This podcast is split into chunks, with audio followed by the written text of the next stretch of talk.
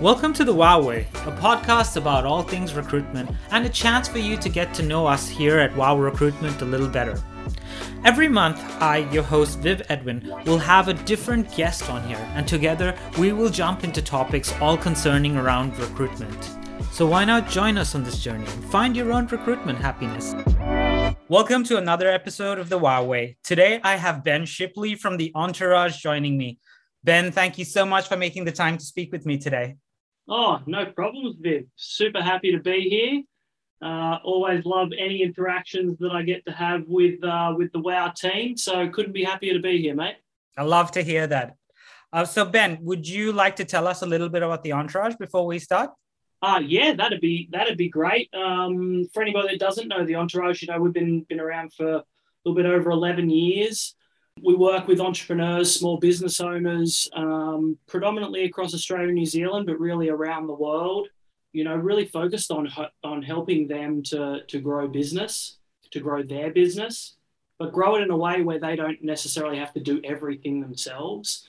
You know, there is a bit of a misconception in the world of small business that uh, you can either be financially successful or you can be uh, a fulfilled human being that actually has a life. The truth is, you can actually have both, and you should have both.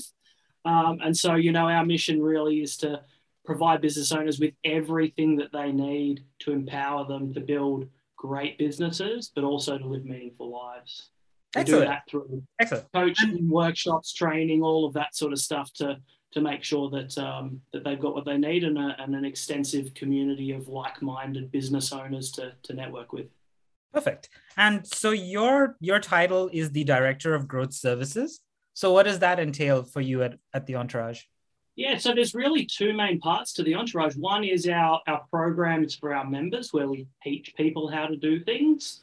You know, but there are many things in business that it takes years and years and years to master. Um, and so the other side of the business, which is the part that I'm responsible for, um, we take some of those things, you know, whether that be a CRM implementation, whether that be building out your brand book and brand guide, you know, those things that take years to master, we take some of those things and we'll actually do it for people, do it mm-hmm. for their business, okay. uh, essentially as a professional services setup. So now I'm gonna I'm gonna throw you one of those questions I'm sure no one's ever asked you. I'm assuming that you love sales. So what got you into sales? I do love sales. Um, I'm one of those absolute uh, nutcases that that is crazy about sales. I didn't, you know, I didn't exactly get into it on purpose. I would say um, I'm probably like most salespeople that I kind of accidentally ended up in sales it, it all started for me. Wow, it must be must be 17, 8, 19 years ago now. Wow. Okay. Uh, 19 years ago on the mean streets of Melbourne um, as a commission only door to door salesperson. Yep. Um, you know, trying to make my way as a, as a 19 year old um, going around and harassing people and hoping that they might buy something off me. Yep. Um, you know, it all sort of started there, kind of by accident, and, and and I really just fell in love with it. I think the thing that even in those early days, the thing that I really fell in love with is that um, you know there's a real skill to it. I think a lot of people think that you're either a born salesperson or you're not. And the truth is that I've gone through periods of time in my career where I haven't been particularly good at sales. Um, okay. I've learned, I've learned a process, I've learned a skill that's allowed me to be really, you know, really successful. And, you know, it wasn't until I really understood um, the importance of process that my career really kind of took off. The importance that you, you know, you can learn a series of steps to take. Sales is a skill that you can learn, it's a skill that you can master the skill that you can study probably for the rest of your life. You know, it's built into everything in terms of uh, human psychology and the way we make decisions and the way we communicate and interact. And it's it's sort of incredibly simple but incredibly complex at the same time. Yeah, I agree with you. And you know, it's funny because I've always thought about sales and recruitment, and there there are two things where I don't think anyone you know wakes up and goes, 10 years from now, this is what I want to do when, when they're young. They never go, this is this, these are the two areas I want to jump in. and i've always found that with recruitment as well like it is very rare and i i've never personally come across anyone who's gone you know who i i remember back in school or you know college who was like you know when i grow up i want to jump into recruitment and sales would be the same and so to me it was always it was always unique in that sense where like you kind of have to harness all of your abilities and your skills as, as you progress. And i've always seen sales and um, recruitment being very similar to each other mm. in that respect. The other thing i always thought recruitment is basically like a double down on, on the sales process and in certain ways where you basically have a candidate who has to you know sell himself and his abilities to a company or a hiring manager and then the second part is the company you know has to sell their position back to the candidate to to end up with like you know a transaction that both of them are sort of happy with do you do you agree yeah. that that's a that's a fair assessment of the recruitment sales model yeah definitely you know um i think i think it's a really it's a really challenging sort of tightrope to walk sometimes because you don't you know you don't want to oversell um, and set the wrong expectations. It's like trying to manage that sales side of things with the expectation management side of things so that everyone goes in with their eyes wide open, I think is a, is a difficult tightrope to walk. And great, great recruiters do an amazing job of that. You know, being real about about the situation, about a candidate, about the fit, um, but also, you know, really making someone feel comfortable with who they're bringing into their organization. I think um, you know the, the great ones do that amazingly yeah. It's funny that you mentioned great recruiters. So you've had a lot of experience in sales. What do you think are the key points that you know a really great salesperson has that sets them aside from you know everyone else? Um i think the great salespeople there's a there's a few things that i think are really important. Um i think great salespeople are made rather than born, as I kind of uh, alluded to before. Yep. Um, and what I tend to find is that great salespeople are the people that are really bought into their own development, that are really that really take control of their own development. Um, you know, they tend to be the sort of people they're not waiting around for their manager to develop them. They're not the sort of people that are waiting around to be given a training session or taught what to do. They're going out and they're reading, taking courses, learning for themselves. They're generally, you know, stu- someone with a really sort of student mentality. Um, I also think that they tend to be a little bit of a, you know, um, a little bit of a water off a duck's back kind of person. You know, they they have to be able to to take accountability and ownership for when things aren't going well, but they also need to be able to just kind of forget about it. you know, um, like a like a um, like a shooter in basketball, right? They can't remember the last missed shot. They've just got to think about how they're going to make this next one. And so, you know, they tend to be somebody that's that's quite optimistic and forward focused, focused rather than looking back on the the mistakes and the failures of the past. Um, and then I would also say they're usually somebody that is um, is highly is highly empathetic you know, I, I tend to find great salespeople can come in all different personality types um, as far as how they go about life and those sorts of things. But but the really good ones are the ones that really can see um, what things are like for their customers, can can put themselves in their customer shoes and understand what it is that they're trying to say, even yeah. if they don't verbalize it perfectly, um, so that they can help them find the right solution for them. You know, I think there's a lot of there's a lot of people that think great salespeople are, you know, uh, aggressive and they close hard and um, you know they're tough and they work really hard and they're driven and all of these sort of things and they're money focused and all that sort of stuff. I, I tend to find that stuff eh, comes and goes. For some people, that's true. For some people, it's not. Some of the yeah. greatest salespeople I've ever known are introverts who are really quiet, right?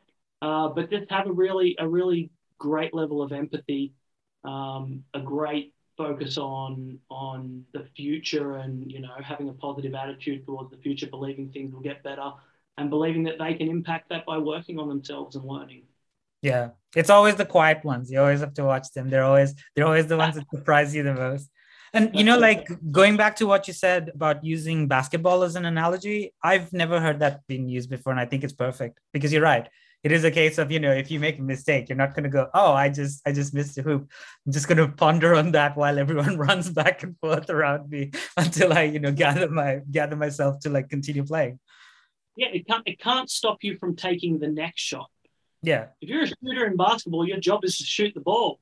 You can't be sitting there doubting yourself that you'll be able to shoot the ball. Same thing for a salesperson. They got to be able to get into the next conversation and believe that it's going to work. Because yeah. that, you know, that negative, you know, that lack of self belief, that doubt, it just it comes across in conversations, and you know, the the customer loses confidence in the situation as well. Yeah, absolutely. And so, in your role with with the entourage, you've gone from a very sales centric role, and now you've taken on with your director of growth services you're, you've actually like dabbled in recruitment yourself mm-hmm. how would you say like you know when we were talking about great salespeople what do you think makes good recruiters now that you've got you know a little bit of recruitment experience under the belt um, well from a recruitment experience perspective um, i have done a lot of recruitment over the years um, I mean, I went through a period of time where I recruited about 100 roles in the span of about three months when I was wow. in Singapore. Okay. That is a lot. Um, yeah. I've worked through, you know, some really large recruitment firms. I've worked, I've, I've had an, um, uh, an RPO arrangement with uh, Hudson in the past. I've worked with a lot of recruiters on a lot of roles over the years, internal recruiters, external recruiters, um, you know, all of that sort of stuff. And, um, you know, my experience over the years has been massively mixed. Yeah. you know, I've had uh, I've had some really bad experiences. I've had some some times where recruiters that I've worked with have wasted my time, and I've had some time where sometimes where recruiters I've worked with have been worth their absolute weight in gold. Yeah. Um, not not just saying this because I'm on uh, your podcast, but, but you know, like a great example of that is um, I met one of the founders of Wow a, a few years ago, Emily. You know, from the very, very first interaction through to recruiting people for us, it was an amazing experience. You know, and and I think it's one of those things, just like with salespeople, just like with anybody in any position in any business, people that are great at what they do, that are specialists in particular areas, um, are worth their weight in gold. You know, yep. there's going to be people that aren't good at it. It's not what you don't want to throw away the idea of using recruiters because you had a bad experience with a recruiter once. Because I tell you what, they've saved me hundreds of hours over the years and and lots and lots of uh, lots and lots of heartache. That for sure. Yeah, absolutely. Could not agree with you more. Honestly, I, I just feel I'm very fortunate to have Emily as my mentor. Like I I just get schooled on different things every day. I come in and like she's just amazing at what she does. So I'm well, well, not surprised you said that at all. Yeah, you guys are a great example of it, but I think of it in terms of like, um, you can have. Am I allowed to swear? I'll I'll let you have one. um, you can you can have a shit accountant. Yeah, yeah. Right. That doesn't mean you sh- you should throw away the idea of having an accountant for the rest of your career. Right? Yeah, it's true. Some people are bad at it. It's an it, you know it can be an absolutely essential part of your business and an essential role and a great opportunity for you, but some people aren't good at it. You have to be you have to be smart enough to move on from the bad ones and try a bunch out. Yep, absolutely. So there's a lot of recruitment experience that you've had over the years. So when you started your journey and you first started dabbling in recruitment, what do you think some of your common misconceptions of how recruitment works were? Oh, that's a good question. That's a good question. Um, I would say that um, like my my early experience with recruitment was mostly with internal recruitment, um, internal recruiters and internal recruitment departments, and I think that a lot of the the things that I was either worried about or kind of got the impression of early on was that um, was that it's impossible for anybody that's not me to understand what it is that I'm looking for. Yep. Um, that um, that I end up, you know, one of the things that I certainly found early on, one of my first ever management roles, was that I end up spending just as much time as I would have spent if I had have recruited it myself. Um, yeah. And that and that um, a bunch of good people would fall through the cracks. And that was my experience with some of my early recruitment interactions. Um, I certainly learned that wasn't the wasn't the case for some of those later on, but that you know those were some of the things that I experienced early on, and some of the things that you know maybe stopped me from from using recruiters in some of my um, sort of middle uh, middle years uh, roles that I worked on. Totally agree. And so, in your process when you first started, what do you think some of the biggest mistakes you made were? Focusing, definitely one of the biggest ones was focusing too much on the intricacies of the job um, and not enough on on like really structured understanding of culture. You know, I think early on in in most people in their management careers, they do a lot of talking about the importance of cultural fit, but don't really know what that means or how to test for it. Um, and so I would really look at things like have they used the specific CRM system before? Have they sold into this particular niche market that I want them to sell into? Like specifics of the role, not enough on culture. And then I think I, I probably flipped the other way a little bit too far as well, which would be, you know, there's this saying of, um, you know, hire for attitude and, and train for skill. Yeah. Uh, that I also don't think is true. I think I want to do both, right? Particularly if you're in a smaller business, we don't like, we have to be real with ourselves about how much we will be able to train the skill. There's a lot of people that think that you hire for attitude and we can make up for the skill and teach them how to do it. Yeah. And then and then they spend absolutely no time actually teaching the person how to do it. The person fails and they're like, oh well, you know, they had a good attitude to start with. I wonder what happened. And so I think I think, you know, like being really real with ourselves as hiring managers to go, you know, am I setting this person up for success if I'm not going to spend the time to develop the skills that they need, then I need to hire for skill as well. And I need to find somebody that can already do what I want to hire them for. And the more technical the role is, the more important that becomes as well. Of course. And now that you're like kind of cognizant with some of the mistakes you made, what do you think was your biggest takeaway from all of that? Um, I'd say probably a little bit of a repeat of what I just said. Like, I think it's really important to be real with ourselves. There's a lot of these sort of like common sense rules that you hear that don't tend to mean anything and tend to lead people in the wrong direction. You know, the example of hire for hire for attitude and train for skill is, is a really good example of that. I think that as a as a hiring manager in any business, you just have to be real with yourself about what am I going to do for this person? How am I going to onboard them? Um, I think that like recruitment is as much about understanding me as it is understanding the person that I'm hiring. Right? Yeah. If I'm if um if I'm somebody as a hiring manager that is not very structured and people are going to have to deal with a fairly ambiguous um, environment, I don't want to hire somebody that needs a lot of structure and a lot of feedback and a lot of um, direction, right? Yeah. I think I think that you know fit as much comes down to um, what I need as it as it comes down to who they are, you know, and as a leader, we want to be able to manage different types of people, and we want to be able to manage um, people from different backgrounds and with different skills and all of those sort of things. Of course. But we also have to be real that if we don't have the skills to do that, you know, we have to be real about the needs of people. Um, you know, and that example of, of, of personality types, you know, if, if you've got somebody that um, that is is very uh, introverted and yep. your entire culture is an extroverted culture where people are going to be put under the pump constantly to jump up in front of people and say things, it might not be a good cultural fit for that person. Yeah, right. Absolutely. Yeah. I think we have to know ourselves as much as we know our potential candidates. Yeah. I don't know whether I did a very good job of explaining what I was trying to talk about there, but no, no, it's it sounded great. Yeah, you actually did reiterate like your your pre- your previous remarks, and I think I think it came out really well in the end.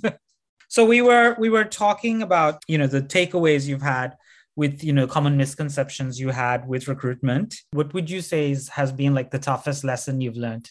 Look, I've, I've hired a lot of people over the years. I reckon I, I reckon there's a chance I'm I'm probably somewhere in the three to four hundred realm in terms of number of people I've hired over the years. You know, one of the biggest mistakes is, you know, there's this there's this whole belief that like um, it's not about you, it's not about your personality, it's not about who you like, it's about who can do the job. I actually don't totally agree with that. Okay. Um, I, I think I think that in business generally, a business will slowly over time become a bit of a reflection of the leaders of that business. And I don't think that that really is a bad thing. You know, depending on the size of the business, the bigger the business, the less you want that to be the case. The smaller the business, the more that's just going to be a reality, you know, particularly when it comes to founders of businesses. Yeah. And so one of the, you know, one of the biggest lessons for me has been it is okay to hire people that you like yeah. It is okay. Like that can't be your sole criteria. You know, I think I think probably on the other side of it, one of the other biggest lessons is like have a plan and have a process in place for how you're going to hire.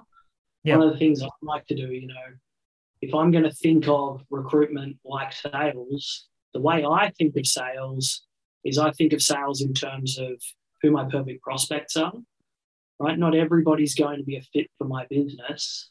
And so I like to create an avatar for and a plan for who my perfect prospect is and work my way back from that to how do I uncover that that makes them the perfect prospect. The same goes for recruitment. I want to have a process for how I'm going to uncover whether they are the right fit for me. But one of those criteria for me is like, can I see myself working 40 to 60 hours a week with this person for the next few years, right? Will will I enjoy that? Will they enjoy it? Right? Yeah. Will they like this culture? Will they like working with me? You know, because when people love the company and when people love their job, when people feel intrinsically motivated to perform because they're happy in what they do, you get the best results. And a part of that is like, if you're their boss, do they like you? Do they like working with you? And I know that's that's probably not what most people would say. They don't have to like you, they have to respect you. They don't have to like you, they just have to get a result. blah, blah, blah. Like, you know, I've got to have work life balance. What happens in work doesn't matter outside. I don't believe in any of that. Like, I prefer to integrate my life with my work because I'm really passionate about it. I want other people that want to do the same. And so, you know, as much as I want to make sure I get the skill fits right and all of those other pieces, if we're not a fit personally, from a personality perspective, we can't see ourselves having a lot of fun. Yeah. Probably not a fit for me.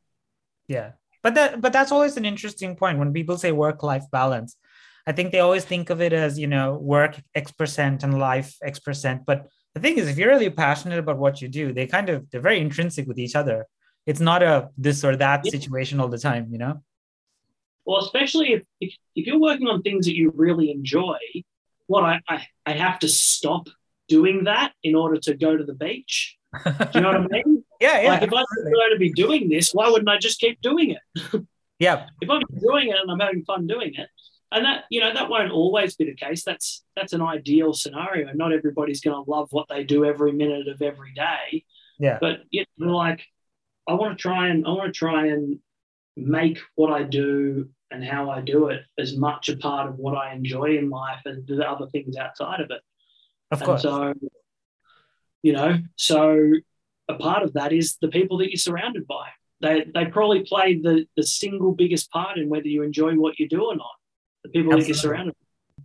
It's a privilege to be able to be in a situation in, in like you know a job or a situation where you actually are able to recognize that you enjoy what you do and you are where you need to be and more than anything like you said it's having your tribe around you that that's what makes that huge difference right looking back i'm thinking about you know some of my first jobs don't worry about work-life balance. We're just gonna do this 20 hours a day. Like, yeah, it just it just would not work out that way.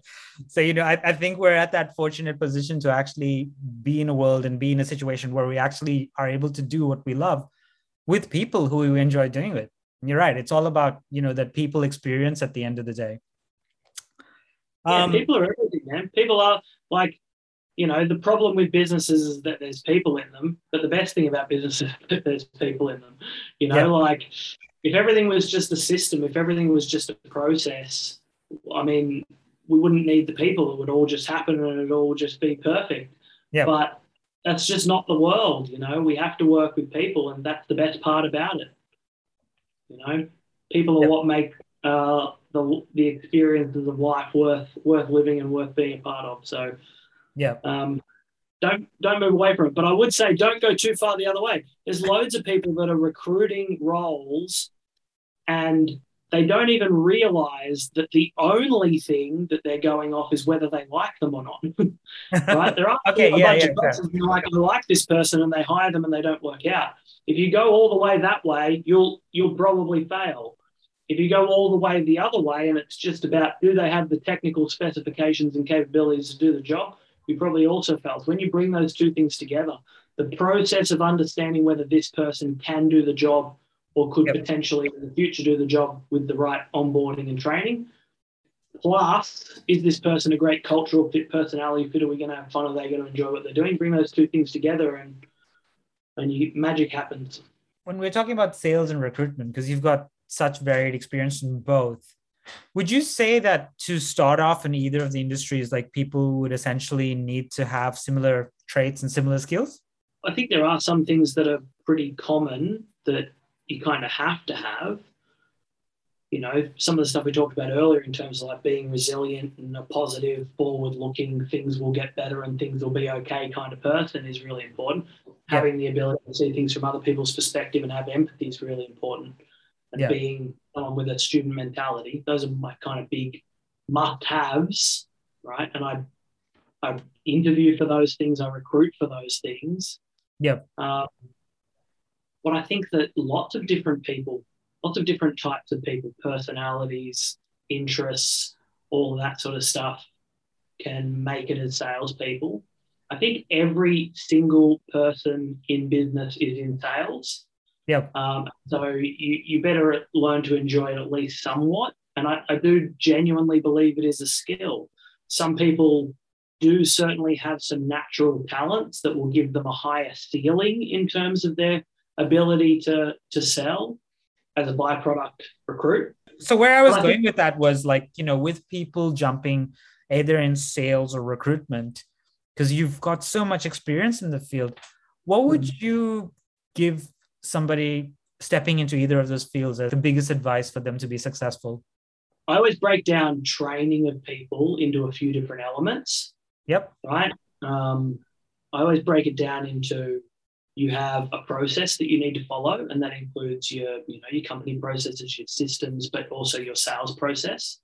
I think you have to get obsessed with your sales process, right? and obsessed at being great at it and obsessed at improving it. You can have training around product. You have to understand your product because your product solves solutions, solves problems, right? And you need to really understand how it solves the problems. And then you can have training around your customer.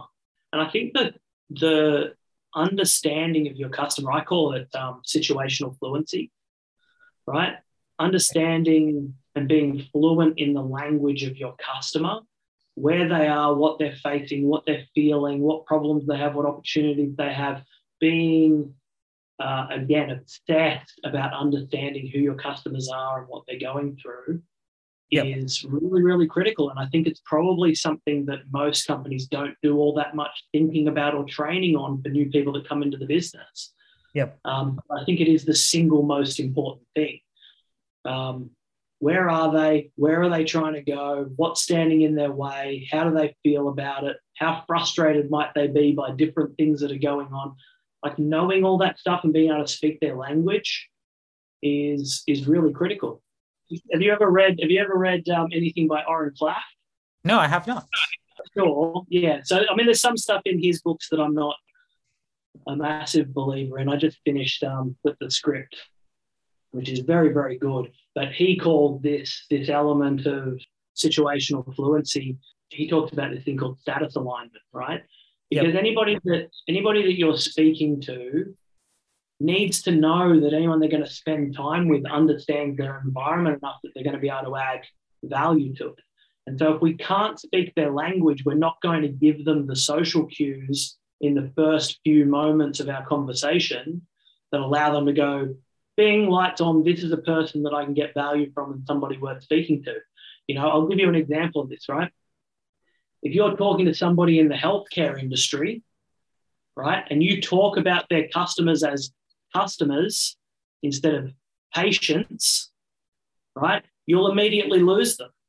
It's not the terminology that they use, you don't understand their world.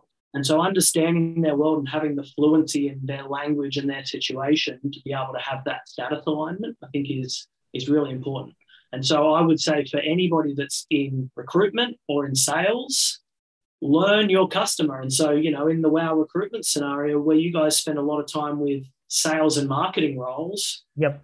understanding the world of sales directors, marketing directors, what problems they face, all their frustrations, all that sort of stuff. That's the critical piece for you guys. Yeah, being able to help them. So going back, you were saying with Entourage, it's been yeah. 11 year journey, and this has taken you all around the world. And you know, we've talked about innovativeness, sales process, training. What does the future hold for Entourage? It's a, it's a big future. We're right in the middle of kind of building it, to be honest. You know, we've been so focused on on teaching uh, our members over the last 11 years how to how to do things how to do the essential parts the essential things in a business to help them grow and to help them you know not become in person dependent and end up working 80 hours a week and do all that sort of stuff but you know one of the key one of the key drivers of the next few years for us really is in this growth services division that um, i'm responsible for which you know is is doing things for people. It's a professional services arm. And so, where somebody wants to implement a CRM, it's finding the right partners that can help them to do that, helping them manage communications in the project uh, in order to deliver that and get a great outcome. I mean, I don't know how much experience you've ever you've had with um, with using external agencies, external partners to deliver on projects. Can be a freaking nightmare can be a nightmare to, to, to just identify who is good and who is not. Yeah. But then to actually go through the process of delivering on a project for especially for small business owners, it, it, it it's a really challenging thing to do. And so, you know, our, our focus, a big portion of our focus, um, and certainly the entirety of my focus for the next few years is really on how do we help people take big, significant steps in the growth of their business build great foundations using technology and staffing solutions and all of these different things. Um, you know, that they probably they might need to spend six months, 12 months, 18 months, two years on their own education if they want to be able to do it really well for themselves.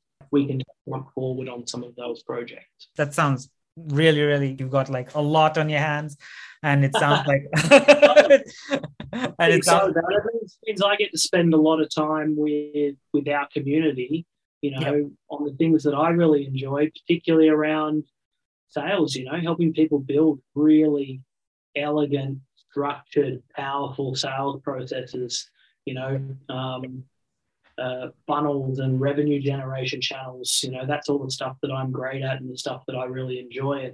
And I get to do that with way more people now.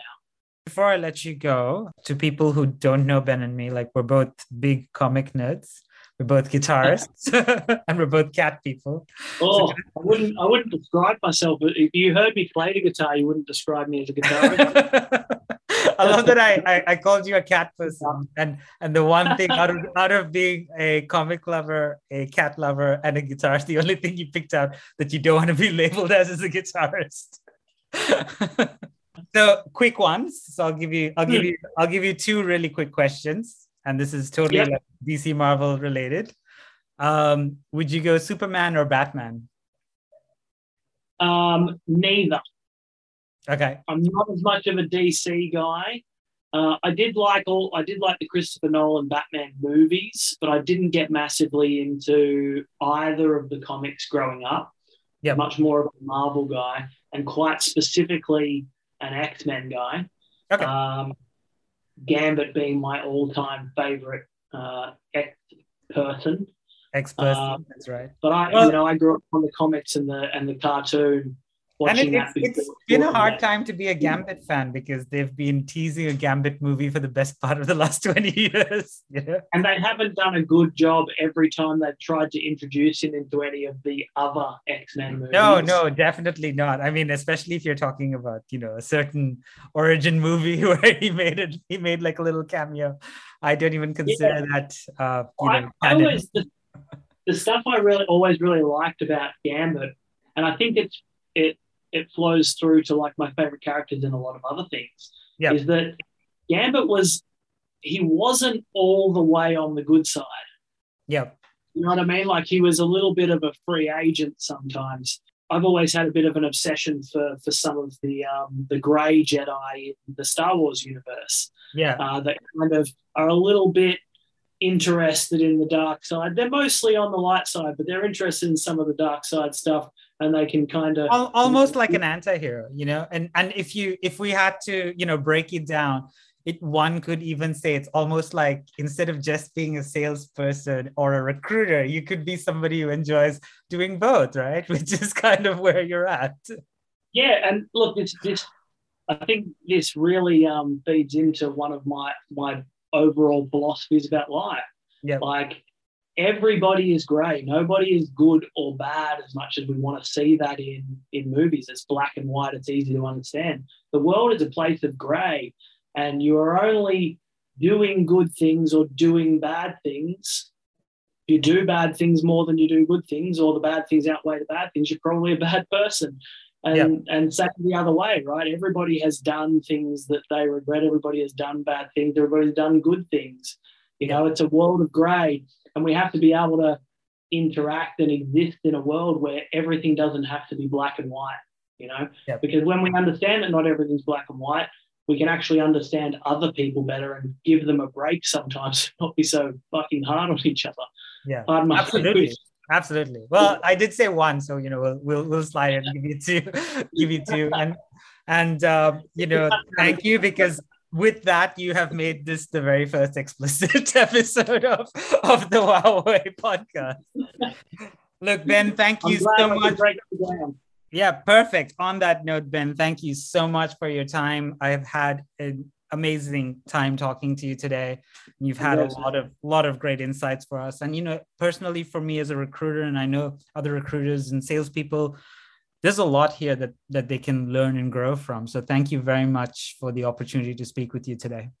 couldn't be happier to be here. Uh, really enjoyed the conversation. Always keen to spend time with uh, with you and the team. Love what you guys do at Wow Recruitment. Having been a customer, I don't know if I'm allowed to do a. No, a please. I'm, no, I'm never going to say no, please. having been a you know a partner and a customer of you guys over the last couple of years, I can honestly say if you anyone that's hiring sales and marketing positions, you guys are the best in the business at, at understanding um, at understanding your client's needs and the brief, understanding who they're looking for, how people will fit culturally, and what specific skills they'll need to succeed. I don't think I've ever received a, a resume from you guys that I wasn't happy to interview. You know, like um, it's been an absolute dream working with you guys, and I think anyone that's that's looking to use a recruiter that needs particularly sales, marketing, or you know, service staff, they'd be crazy not to give you guys a call and have a chat. Uh, it's been amazing for me. Oh, you're very kind, Ben. Thank you so much. And I'm sure Emily and Daniel will be very happy that you said that. Um, Well, but no, honestly, should like, know already. I say this. I say this stuff all the time because it's true. no, um, thank you so much. That you know, it's always good to know that the work we're putting in, the feedback from people is is what what matters at the end of the day. I mean, like we're a recruitment company that focuses mainly on our on on the people experience, and this is exactly why we do what we do. We we love to hear whether it's our clients or whether it's our candidates. We love to hear that they're happy with what we're doing, and that's why we do what we do. Ben, thank Love you so much. And, you know, I hope if time permits in the future, you'll jump back on and for another episode with me. Looking forward to it, my friend. Excellent. Thank you so much, Ben. Talk to you soon, dude. Thanks for joining us on this episode of The Wow Way. Please visit our website, wowrecruitment.com.au, to subscribe to us and to make sure you never miss an episode. If you really enjoyed the episode, please give us a rating on Spotify or on iTunes. Alternatively, please tell a friend about us. That would be doing us a huge favor too. I look forward to joining you here again next month. From all of us here at WoW Recruitment, this is Viv signing off.